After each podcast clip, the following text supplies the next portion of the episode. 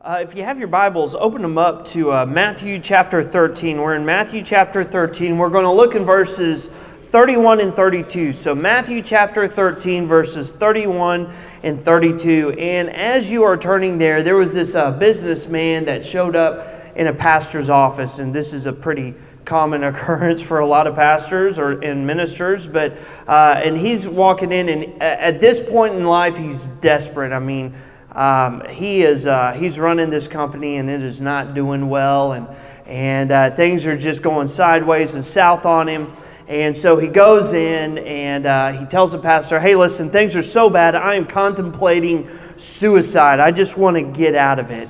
And i can't i don't know what to do. What what do i do? And the pastor looks at the man and says oh ye of little faith. He says here's what i want you to do I want you to get a chair. I want you to go out to the beach. When you get out to the beach, I want you to take your Bible. I want you to open it up and let the wind rifle through the pages. Okay? Let the wind rifle through the pages. And then once the wind stops and the pages settle down, look down and read the first thing that you see there in the Bible, and it will tell you what to do. So the man got up and left. About a year later, the man showed up. Boy, he's in a nice Armani suit. His wife is dressed to the hilt and all Versace stuff. He's got his kids, they're dressed and they're all dapper. He walks dapper. He walks in he sits down there in the pastor's office and he says, Pastor, thank you so much for your advice. And the pastor, he hadn't seen him for a year. And then he recognizes the guy. He says, Man, I remember I talked to you a year ago. And the guy reached into his coat pocket, pulled out a big fat wad of cash and just slid it across and said, Hey, I want to give this to the church and just say thank you for your advice. Of course, the pastor, remembering their conversation, knew that this guy was on his down and outs with his company. He didn't know what to do. And he said, No, wait a minute. I gave you some advice. And he goes, Yes. And the pastor said, So you went out and got a chair, right? And the guy said, Yeah. And the pastor said, You took it to the beach, right? And he goes, Yeah, I took it to the beach. The pastor said, you went down and, and you took your Bible, you sat down in that chair and you opened it up. And the, and the guy said, Yes, I did. And he said, And you let the wind rifle through the pages. And the guy said, Absolutely. And the pastor said, Well, I got to ask, when the pages stopped turning and you looked down, what did you read? And the guy said, The first thing I saw was chapter 11. so, come on, guys. Come on, guys. You'll get it. You'll get it. If you don't get it, just just wait a minute. Yeah. Here's the deal, okay? I can tell you one thing. I can tell you one thing that I learned this year, or learned last year, for, for Justin, just for, for me personally, and that is faith. I learned about faith, about trusting God. And, and when you say, hey, listen, I'm going to go here, I'm going to go there, uh, I want to do this, I want to do that, and then looking in Scripture, what does Scripture always talk about? Scripture's always talking about putting our faith, putting our trust in God, and not putting trust in myself or what I can do, but rather trusting in Him and what He can do. And so this year, what's scary is, is I trusted Him last year and I put my faith and trust in Him last year. Now, this year, I'm expecting bigger and greater things, but that's because my faith has grown. And that means simply I'm going to have to trust God more. And in this parable, uh, it's a famous parable in Matthew chapter 13. It's the parable of the mustard seed. And Jesus says this in verse 31 He told them another parable. The kingdom of heaven is like a mustard seed, which a man took and he planted in his field. Though it is the smallest of all seeds, yet when it grows, it is the largest of garden plants and becomes a tree, so that the birds come and perch in its branches. Faith is defined by Webster's dictionary as this confidence or trust in a person or thing. That's how Webster's dictionary defines faith confidence or trust in a person or thing. In Christian theology, faith is defined as this the trustful human response to God's self revelation via his words and his actions. Christian theology defines faith like this the trustful human response to God's self revelation via his words and his actions. And so, from this passage on faith, I want to encourage you as we go into 2020, and as, a, as Dr. Caton's going to come back next week and start a new series called The Rebranded Man.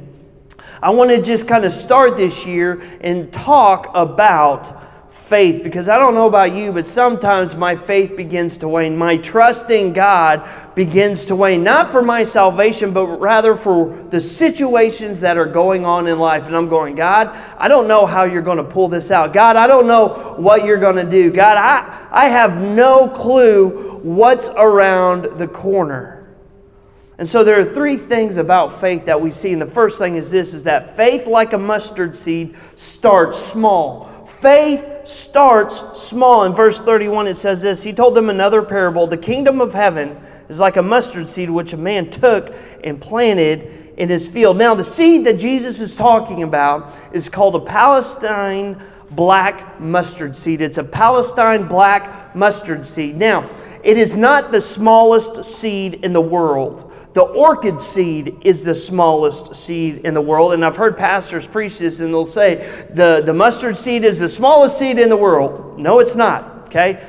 The orchid seed is the smallest seed in the world. However, the mustard seed is the smallest agricultural seed in the world. It is the smallest agricultural seed in the world. It is the smallest seed farmers use for food. And who is Jesus' audience? His audience is a bunch of farmers. And so when Jesus says faith is like a mustard seed, they understand the mustard seed is the smallest agricultural, money producing seed that we can plant. And he qualifies it. He qualifies the mustard seed as being the smallest seed because he says, hey, listen, guys.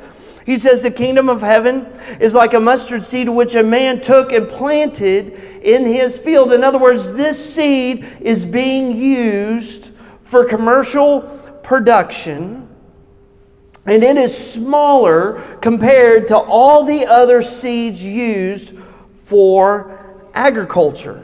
And if you didn't know, and if you don't know, the mustard seed uh, is used for a lot. I went into my wife's pantry this morning and kind of rifled through all of her spices. I couldn't find any mustard seeds, but I did find mustard powder, okay? And all mustard powder is, is when you look at it and you read right there on the label, it says 100% mustard seeds. What they do, they took all these seeds, they gathered all these seeds, they ground it up, and then you take that powder and you use it. Now, how many of y'all know what you use mustard powder for? Anybody know? Or even mustard seeds, huh? Barbecue, that's right. You mix a little mustard powder with a little garlic powder, add a little this, a little that, and you're good to go. Back in the old days, what did they do? They used mustard seeds a lot for their olive oil. So they'd take that, dip their bread in olive oil, and to add a little flavor. You know, I don't know about you. You ever been to like Carrabba's or uh, Maggiano's or anything like that? They give you the olive oil, and then what do they do? They give you all that stuff that you put in there, like garlic and all these other spices. Well, that's a spice that a lot of people would use. But it is the smallest agricultural seed available. And like a mustard seed, and just like any seed, nothing starts big, right? Am I right? Nothing starts big. Everything starts with humble beginnings. You know, great companies start small. Bill Gates started Microsoft. Does anybody know where?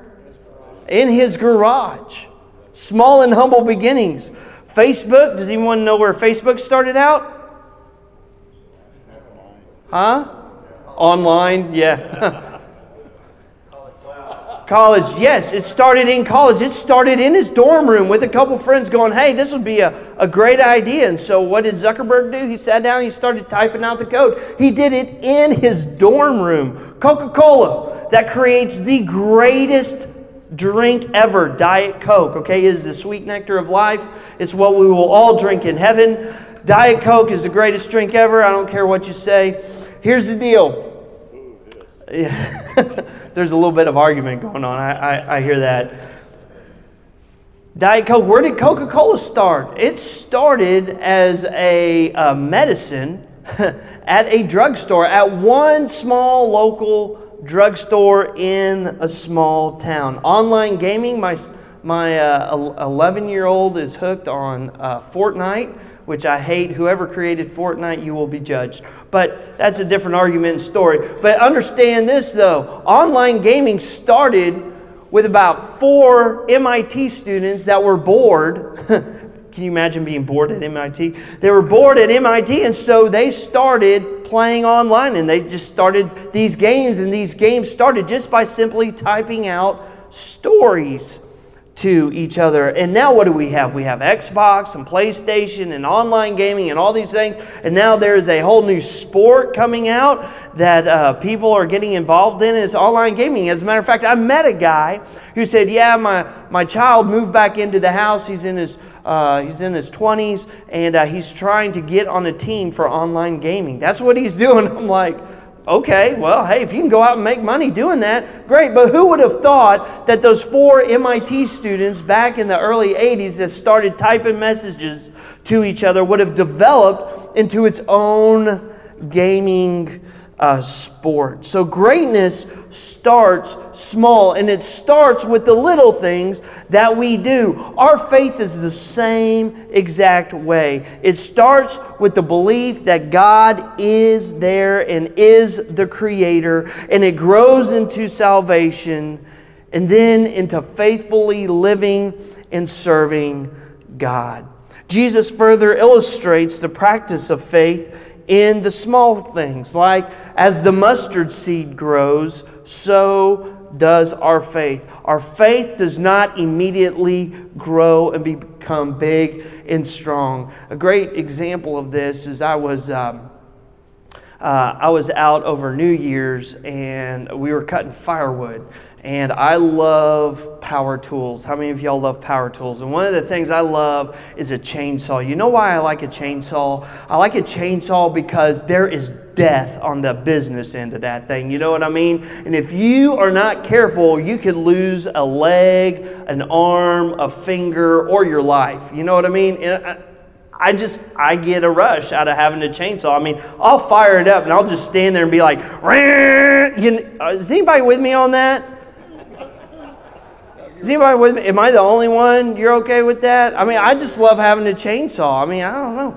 Anyway, we were out there. We were cutting firewood, and uh, and we were and we were falling this tree, and I was out there, and I was yeah, you know, I was you know, I wasn't doing my nails like Gene was. I was out there cutting wood. And the tree falls, and the buddy that's with me, he walks over there and he looks down there at that tree and he goes, Man, look at all the rings on this tree. And I just said, Well, hold on a minute. And so we got over there on the stump and we started counting the rings. Next thing I know, this tree's 37 years old. It took me like five minutes to cut down this tree. And four of those minutes was just jabberjawing about cutting down the tree. It took me one minute to slice that tree. It took 37 years for that tree to grow, and I chopped it down in just a minute. It didn't take very long.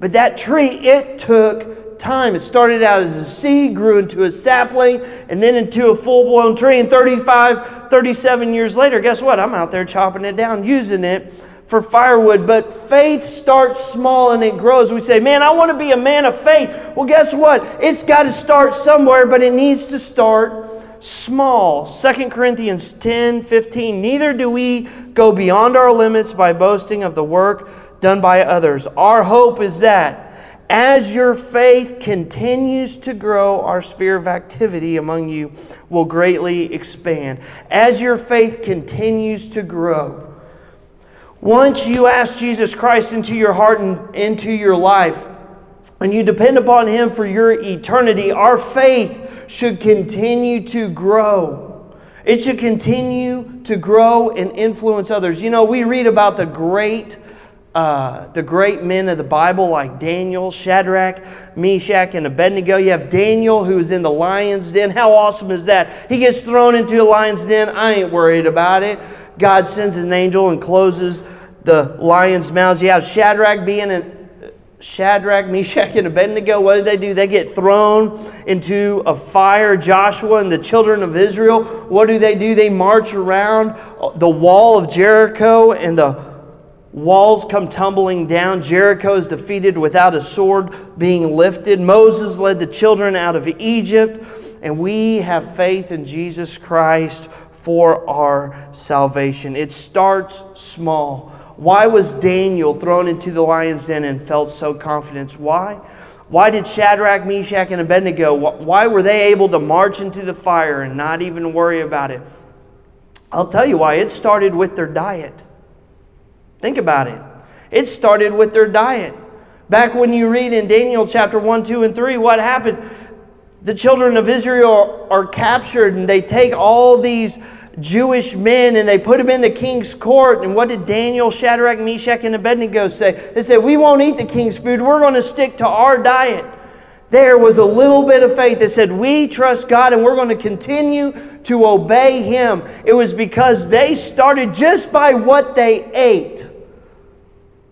They were able to say, Hey, listen, we're not going to bow down, Shadrach, Meshach, and. We're not going to bow down to the idol. Go ahead and throw us in the fire. We're good with that. What did Daniel say? I'm not going to stop praying. There's only one God to pray for. Go ahead, throw me in the lion's den. I'm, I'm completely comfortable with that. You know why? Because God has proven himself over time. You have Joshua. The walls came tumbling down there around Jericho. What happened? For 40 years, he saw God's faithfulness time and time again with the children of Israel. He saw God's faithfulness. A. A. Hodge said this Faith must have adequate evidence, else it is mere superstition. Faith must have adequate evidence. Are you, have you looked in your life and said, hey, you know what?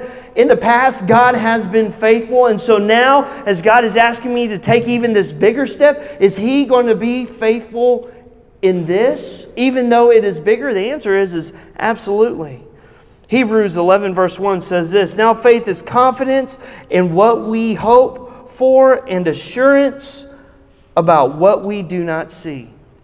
Hebrews 11 1. Let me repeat that verse. It's such a great verse.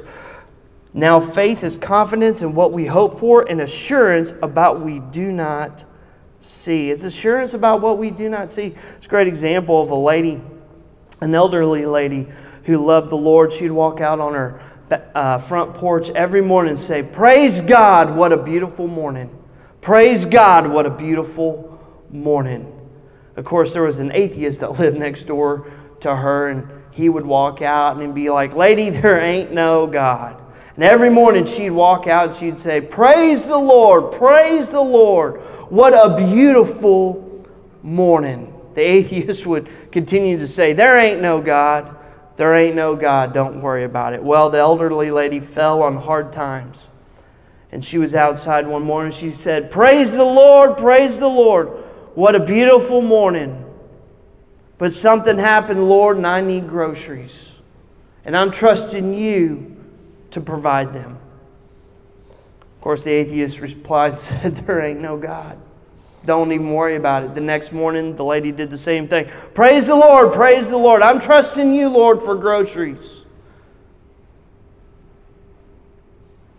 I have faith that you will provide. This hat went on for a couple more days, and then finally the atheist said, I'm going to go get me some groceries and drop it off at her house. So the next morning, he went, he got groceries, dropped it off on her front porch. The lady walked out and she said, Praise the Lord, praise the Lord. The Lord has provided groceries. And the atheist jumped out from behind a bush and said, Ha! The Lord didn't provide those groceries, I did. To which the lady turned her face up to heaven and said, Praise the Lord, praise the Lord. Not only did the Lord provide groceries, but he made the devil pay for them.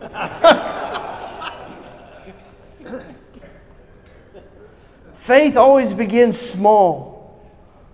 Trusting God always begins small. If we can say we can trust God with our eternity, if we say we can trust Jesus, with our eternity, then why is it so hard to trust Him with our business dealings, with our family, with our wives, with the decisions that we make?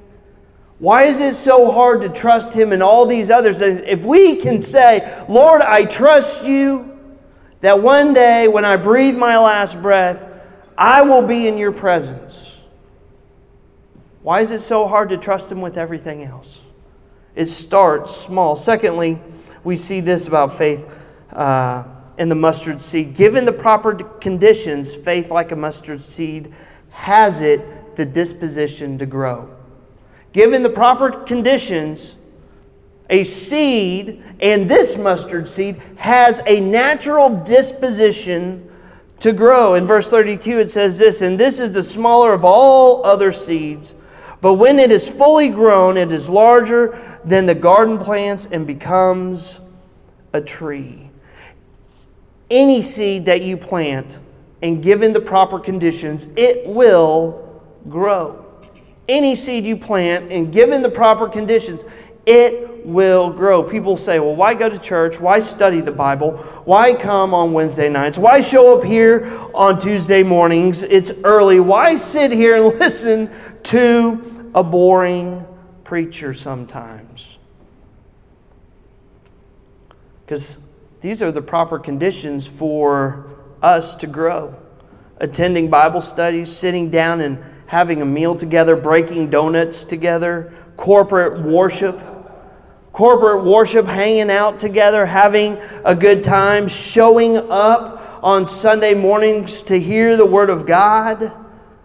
And by the way, sometimes, sometimes, and I've, I've been a pastor, I've been a senior pastor before, I know sometimes the preaching gets boring.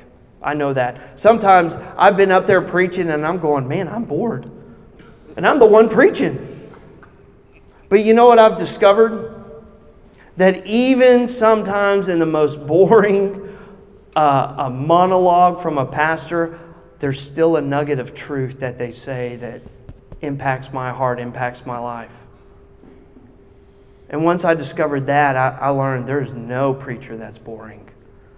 There's nothing said that comes from the pulpit that's boring when it is God's truth and I still learn something. I still and it still changes my life and God's truth and God's word still changes my life. Praying for those who, who are sick, asking God that He might heal, praying for miracles, all these things, and all these things that we do, these are the conditions. Right now, you are in a situation that is a good condition for your faith to grow. You're here with a group of guys that love God. You're here hearing the Word of God right now. You have your Bibles open, you're listening intently. These are conditions that help you grow in your faith. As we grow in Christ, so does our faith. And we need good conditions for our faith to grow. You say, man, I just want to be faithful. I want to be faithful. Well, you need to be in the right conditions. Okay? Ephesians 3 16 through 19. And I pray that out of his glorious riches he may strengthen you with power through his Spirit in your inner being, so that Christ may dwell in your hearts through faith. And I pray that you, being rooted and established in love, may have power together with all of God's holy people to grasp how high and how long and how deep and how high is the love of Christ, and to know this love that surpasses knowledge, that you may be filled to the measure of all fullness of God. Paul writes there in Ephesians what kind of conditions we need for our faith to grow. Verse 17, that you trust God in faith, being rooted and established in love, and that you love God. Right there. What's the first condition, man? That you're rooted and established in God, and that you're rooted and established in your love for God. Man, do you love God? Most of us, most people that attend church, they like God. They like God. And there's a difference between liking God and loving God. Is there not? There's a difference. Here, Scripture doesn't tell us to like God. Scripture tells us love God. Verse 18, together with all of the Lord's holy people, that you fellowship with one another. There's another good condition. You want to grow in your faith? Be around other men of faith.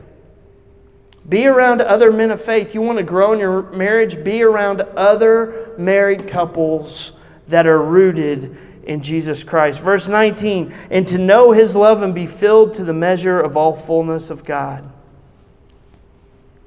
When we do these things, our faith in God will not only be encouraged, but it will also grow like a seed and like planting a seed in the good soil, watering it, fertilizing it, giving it the right amount of sunlight and rain. Our faith will grow.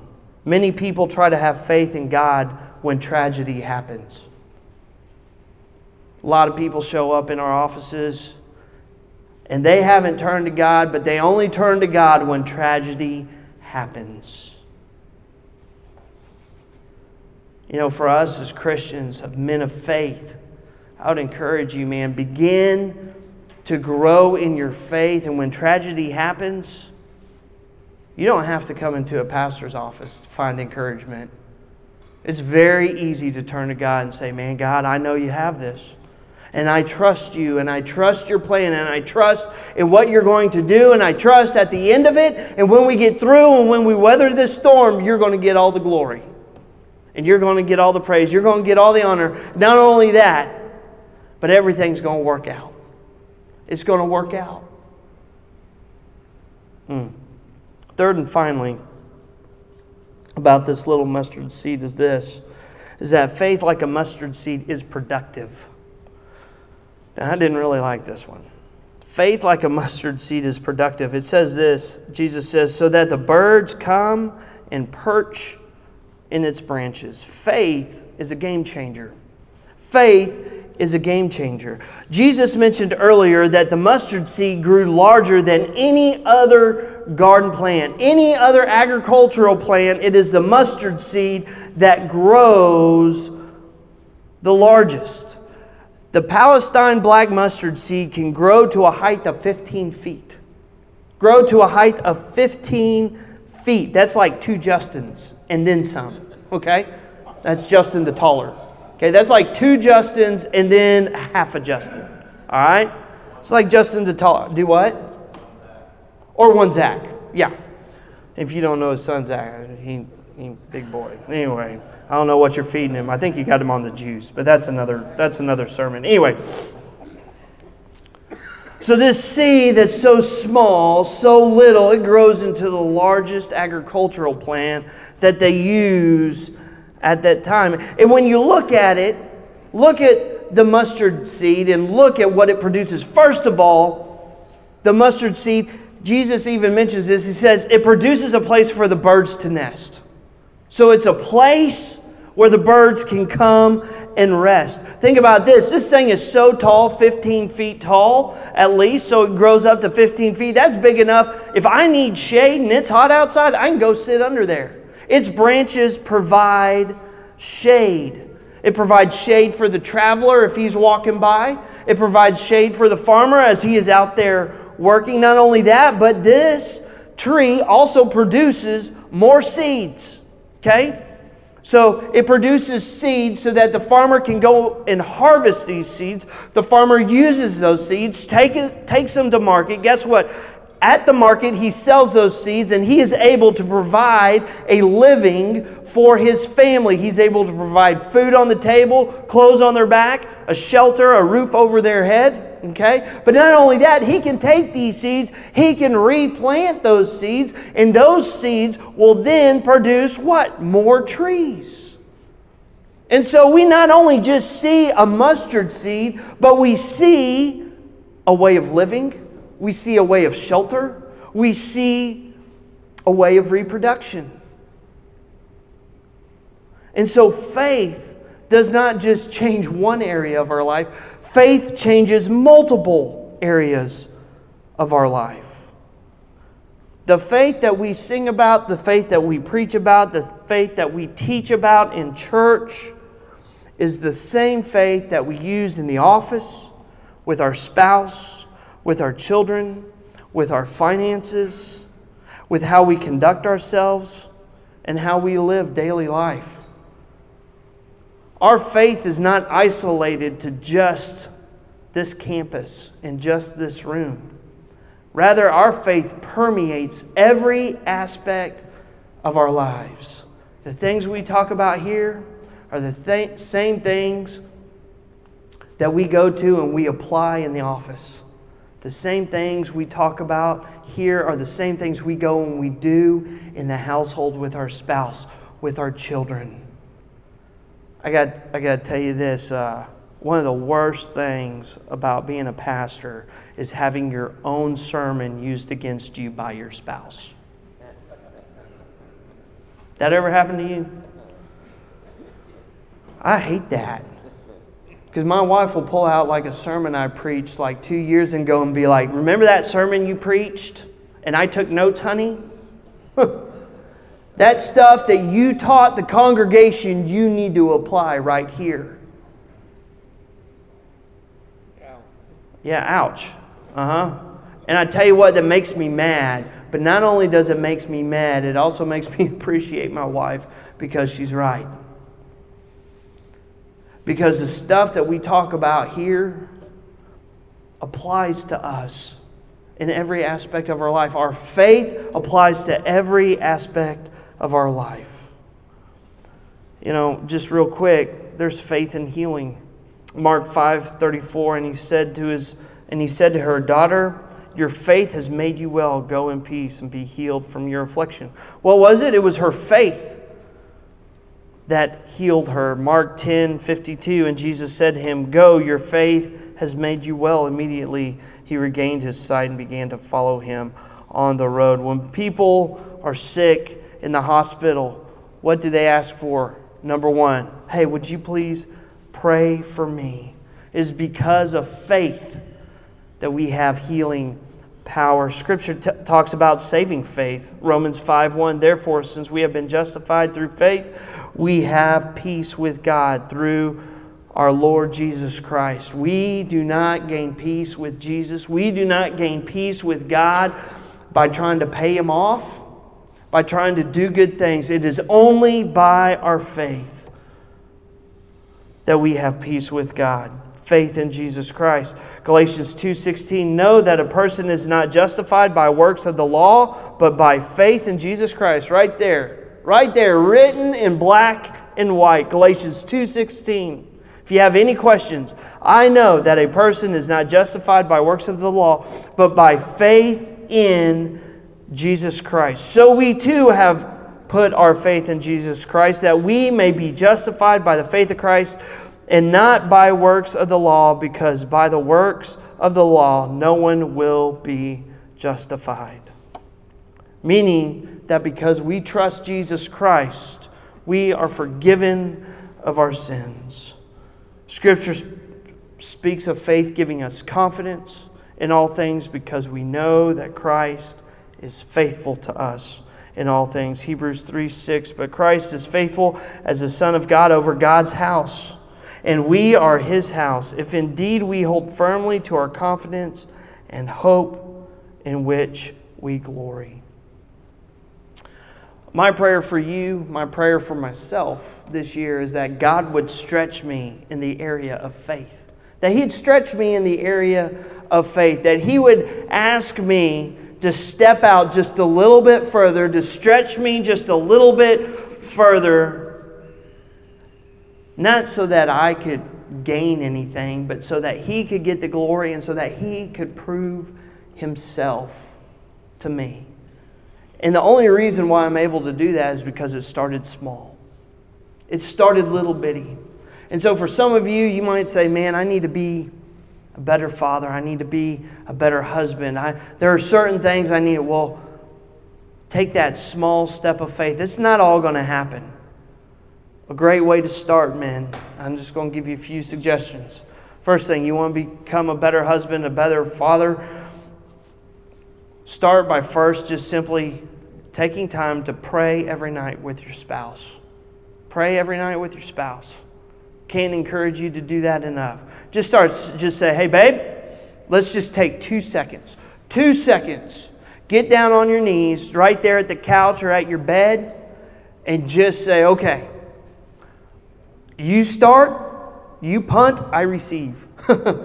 and um, I tell you what, my wife and I, full disclosure, my wife and I started that about eight years ago. And you know what the problem was? And here's what I hate. I was a pastor at the time, and she she said, "I'd really love it if we pray together." And I was like, "Okay." uh-huh. Yeah, we'll get to it. And I put her off for like a year. You know why? Because it was just so odd. Was just so odd. Uh, two weeks ago, uh, I mentioned, I mentioned to her, I said, you know what, honey, we, we haven't, uh, we haven't prayed in, a, in about a week together. She goes, yeah, I know, things feel a little off. And you know what I said, and this was a mistake. I said, well, we'll just wait till after we get back from vacation. Uh, well, hold on. She didn't say anything after that. And then last night, for the first time this year, uh, I said, All right, babe. I said, Let's do the family devotional. We did the family devotional, sent the kids off, and she was getting ready to walk, you know, walk into the room, uh, walk into the TV room just to veg out. And I said, Hold on, hold on. I said, We need to start back praying again. We need to start back praying again. And she goes, Oh, I totally forgot about that. And it was a good time for me to say, Ha, gotcha, I'm more spiritual than you.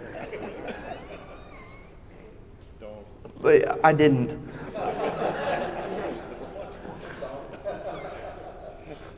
But here's, here, here's the deal is, you know, when, when we got down on our knees and we started praying together, you know, our prayer was about asking God to do things that would cause us to stretch our faith that directly correlated to what I was going to talk about this morning. About God, we want to see you do big things. God, we're trusting you. God, you're going to ask us to take some steps of faith. Prepare us now so that we can be ready to make that leap. And we wouldn't even think twice about it. We just go and do it.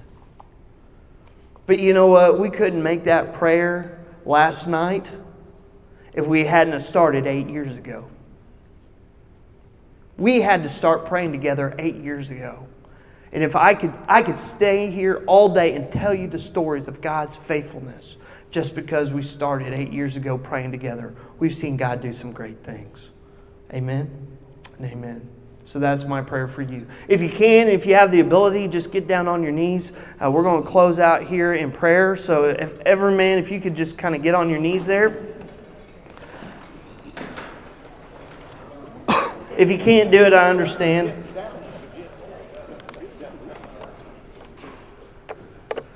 Dr. Caton will be back next week. I'm looking forward to seeing him. I Haven't seen him uh, in a while, and so. Uh, but thank you for allowing me to be here, and thank you, Dr. Caton, for allowing me the privilege to bring God's word.